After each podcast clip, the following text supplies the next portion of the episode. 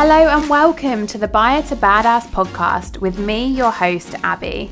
After over 10 years in the corporate world, buying for four global retailers that have taken me from London to Dublin to Dubai, I've taken the plunge and quit.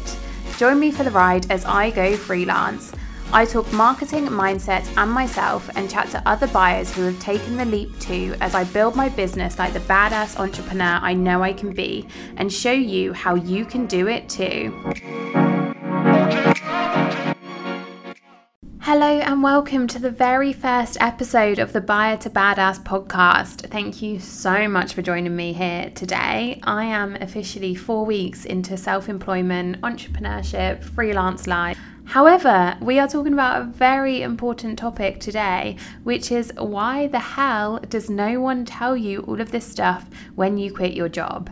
So I feel like it's glamorized a lot now on social media in terms of the entrepreneur life. You know, everyone should be building a side hustle which will enable you to quit your nine to five job. And you do all of that, you quit your job, and then suddenly you're running a six figure business from the beach. And that is how it, how it goes. But I've realized that that is not how it goes and there is a big gaping black hole in between resigning and quitting and getting to that six figure business so there's more to the story than just resigning, guys, and I'm going to take you through some of the secrets that no one tells you and that I wish I was told when I resigned. So, the first one then is the importance of routine.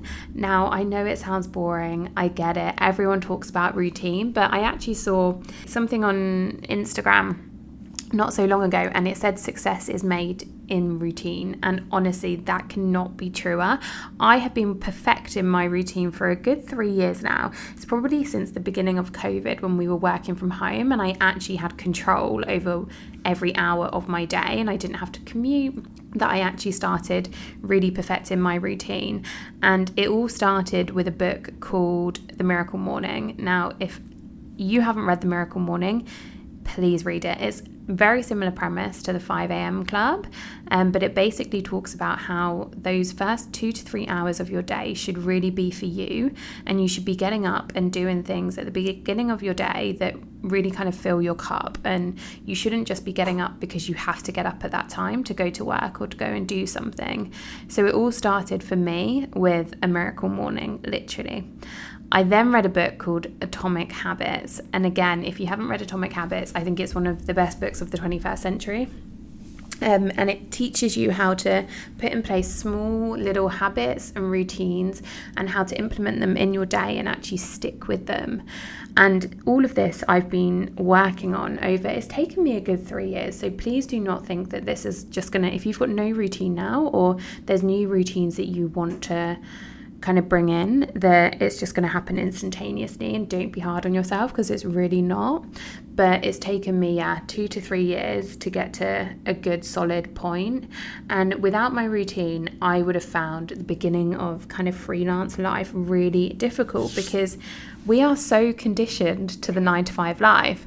And do you know what? I'm actually going to make a pact that we stop calling it the nine to five life on this podcast because it's not nine to five. We all know it's not nine, nine to five. It's eight till seven or eight till six or nine till seven. It's not nine to five.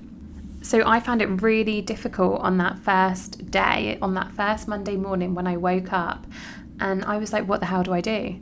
Because my whole routine was out of whack and I was now in control of my routine. I didn't have to be somewhere for 9 a.m. or whatever time I was going to get to the office. I was physically in control of what I needed to do. So, this is where you have to be really regimented and make sure that you're really strict with yourself. So, why it's important to have your routine established is because I went about my morning as I normally would. I get up at 5:30, I go to the gym 6 till 7. Um, I have my breakfast and I chill between 7 and kind of 7:30 and then I have a bath, I do some gratitude, some journaling and I am at my desk ready to work by 8:30 which was previously me going to work and leaving to go to the office at 8:30 so it was so so important that I kept up that routine because oh my god the urge just to stay in bed and lie in because I knew that I didn't have to physically be anywhere or even just to stay in my pajamas and put my laptop on in bed. What sort of entrepreneur do you want to be? Do you want to be someone that sat there in, in bed in their pajamas or do you want to be someone that is running a fab business? Like who who do you think your clients would want to work with and there are so many ups and downs in freelance life, which I'll come to probably in another podcast because I could talk about them for ages. And again, I wasn't expecting them at all. And so your routine will really keep you anchored and it will keep life going as smoothly as possible because you've just made a massive, massive change by quitting your job and going self employed. You haven't even quit your job and you're going to another job. At least then you've got some consistency in terms of a routine. You've literally overhauled your whole life here. So so, as many constants as you can keep within your routine, the better. So, my second point then is that you'll work more and feel guilty. Now, this one isn't necessarily a surprise. Everyone said to me, you know, when you run your own business, that you you kind of you left your nine to five to then work nine to nine, which I do completely understand. I've worked probably six days a week for 12 hour for 12 hours a day over the last four weeks of being freelance, but I can't even explain to you how it doesn't even feel like work. It's the most bizarre thing, which then combines with my third point in that you'll see weekends in a whole new light. Like for the first for the first time in my life on the first week that I was running my own business, I wasn't wishing for the weekend. I wasn't I was obviously looking forward to the weekend because I had something lovely planned, but I actually wished there were more days in the week because I was so enjoying what I was doing and I wanted more time to do it. And honestly, that was a revolution for me. I've never felt that. I think I've very much been brought up in society as we all have in that you know you you work to live and you do your 9 to 5 and you live for the for your evenings you live for your weekends but that is not the case and that is probably the biggest thing I've learned, and it's incredible.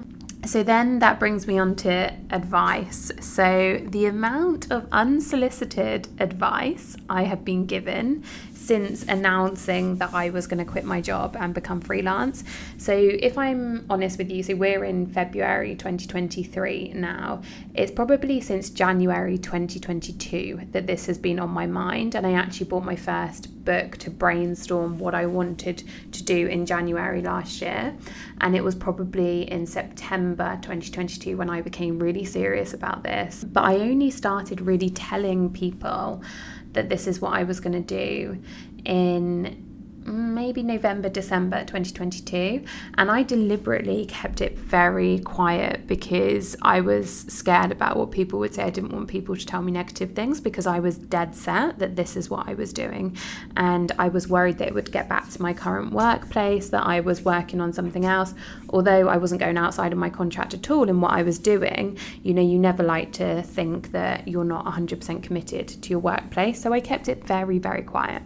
But when it did come up that I actually launched my Instagram page for my business, I was given a lot of advice that I didn't ask for. Now, it's always good to receive advice. It's always good to prepare for the worst.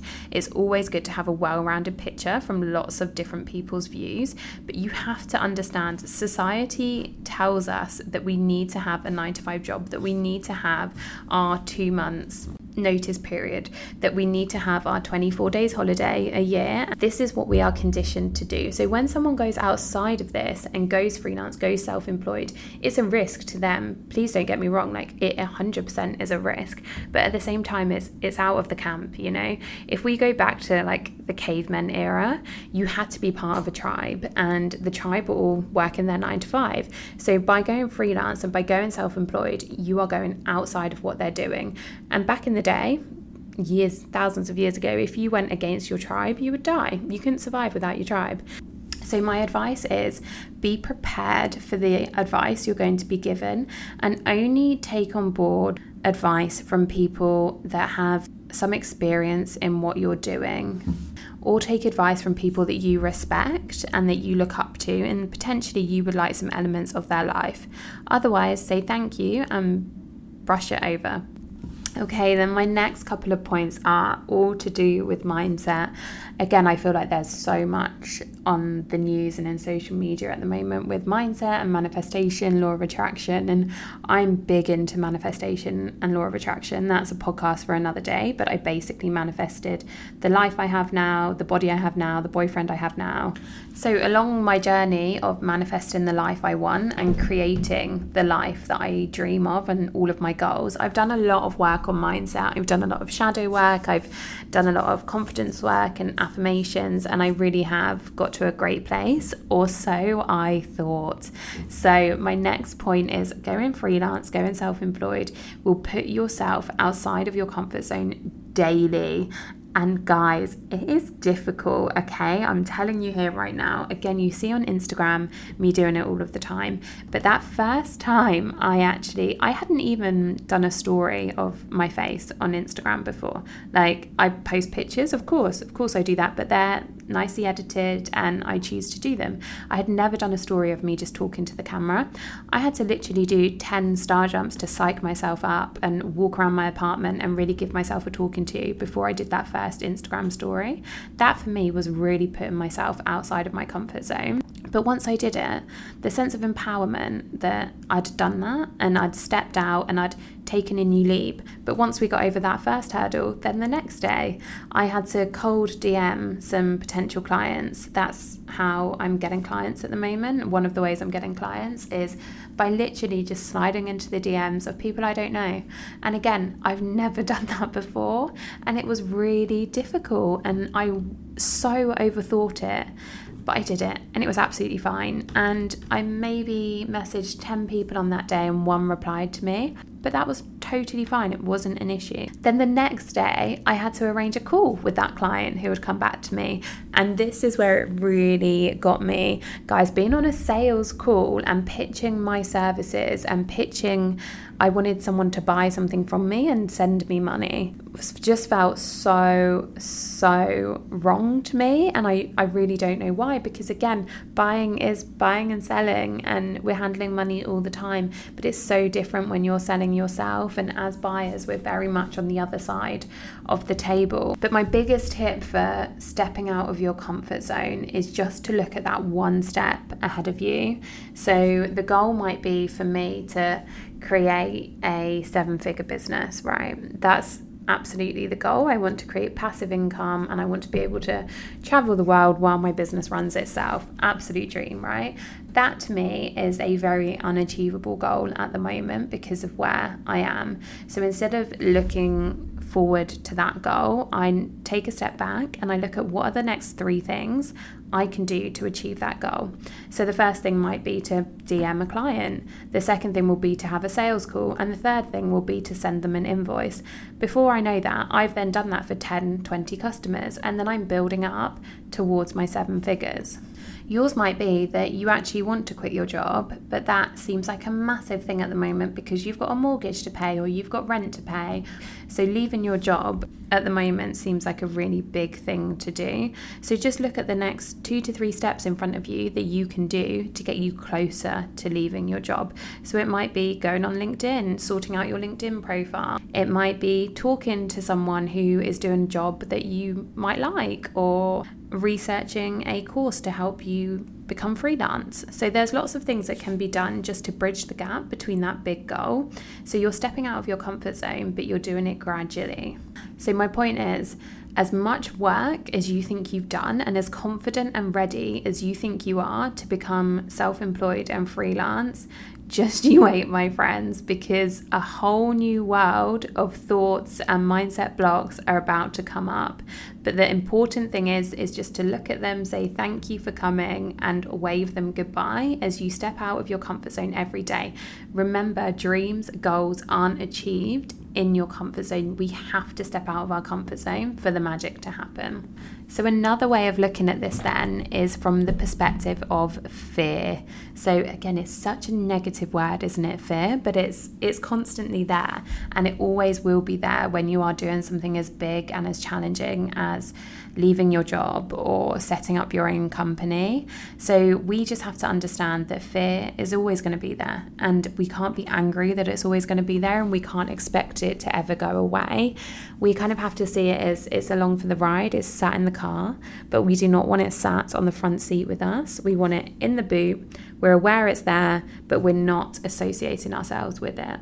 So, this brings me on nicely to the point that the reality is rarely as bad as you think it's going to be. So, like I said, I've been on this journey now for over a year. It's been in my head that I wanted to leave my job and be self employed. So, I had freedom and flexibility over my time, environment, and location was my main driving force. Now, you better believe that there was probably 80% of this journey where I envisaged myself having to leave Dubai, having to go home, live in my parents' house, and not even be able to pay them rent, not even be able to afford my phone bill because this had gone so disastrously wrong. So our minds play tricks on us and they make us think the worst. And again, it comes back to the caveman mentality. It's our body, it's our minds trying to protect us from something bad that could be happening. But what are the chances of something like that happening? Yes, there is a chance, but the chance of it is so so small.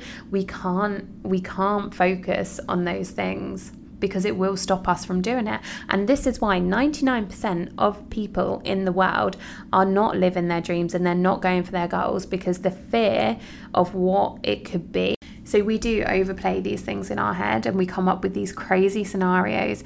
But like I said, the reality is rarely as bad as you think. So sometimes you just have to put on your big gal pants and just go for it. So, how I overcame this was I thought to myself, if it all goes wrong with being freelance and running my own business and being self employed, what will I do? Okay, I will go and get another job in buying, another job as a buyer, whether it's in Dubai, whether it's in London, whether it's somewhere else in the world, I can get another job as a buyer. I've had four jobs as a buyer so far, so I can definitely get another one. So, actually, at that point when I said that, I was living my worst case scenario because I was a buyer at the time. So that really puts it into perspective that if your worst case scenario is doing the job that you're doing now, then what have you got to lose? It's so worth taking the risk. And again, now I have to ration with myself on a daily basis. So if I'm scared before a sales call, I just think what's the worst that can happen is that the client doesn't sign up with me and we never talk again and I never have to think about it again. Well, realistically, that is that is the worst case scenario, but it's not going to change my life. So just keep on going one step at a time and do not overthink it. So then we come on to people and your circle. So we can't help but worry about what people are going to think, but we need to understand that not everyone is going to get it. Not everyone is going to understand why you're doing what you're doing. So I have a big group of friends in the corporate buying world, and they are great friends to me. And we would go for drinks after work and we would go out at the weekend. But now I can't do that. That's not something I'm doing because I my goals are building my business. And so for me, drinking on a weeknight just isn't even an option because I go to the gym at 6 a.m. the next day, which again supports my goals. And going for brunch every weekend isn't something I can do because I work six days a week at the moment. That is fully my choice, and it's their choice to go for drink. But you better believe the shit I have got from them about not going for drinks, not going for brunch. You're so boring. Why aren't you doing this? Why did you leave your job if it means you're going to be working more and earning less? Because I'm playing the long game. That's exactly what I'm doing. And what I'm doing at the moment brings me happiness. And these people just do not understand why I'm doing what I'm doing. To them, I am absolutely crazy. But just remember that it's totally okay for them to think like that and for you to think like this. And do not let them derail you. And just, yeah, it's not for everyone, and that's totally okay. So, on that note, it's a great idea to find a mentor or a support group that can see you through this. So, the leap pad for me, really, to leave my job was that I joined a business coaching course. Again, that's not something that you need to do to be able to leave your job. It's something I chose to do. But the really nice thing is to be able to be part of a group of other people who are doing exactly the same and who are having all of these thoughts every day. I bounce ideas off another freelance friend about how to invoice, when you invoice. Do you invoice before you've done the work? Do you invoice after you've done the work? And it's so nice to have conversations with people who are going through the same thing as me. So really find that's that group that are where you want to be or who are going through it at the same time. So, these are the nine things that I have kind of witnessed over the last four weeks of being freelance. And again, no one talks about them on their podcasts, on their Instagrams, or on their YouTube channels when they're talking about their journeys. And it's because they're not the most glamorous, they're not the most fun, and they probably sound quite negative, to be fair. But honestly, I would not change it for the world at the moment. And it is hard, but I love it. And I'm so glad that you're all here with me for the ride. And my biggest takeaway for today is put your big girl pants on and do something today that puts you out of your comfort zone, that scares you. You've got this, guys. Catch up next week. Bye.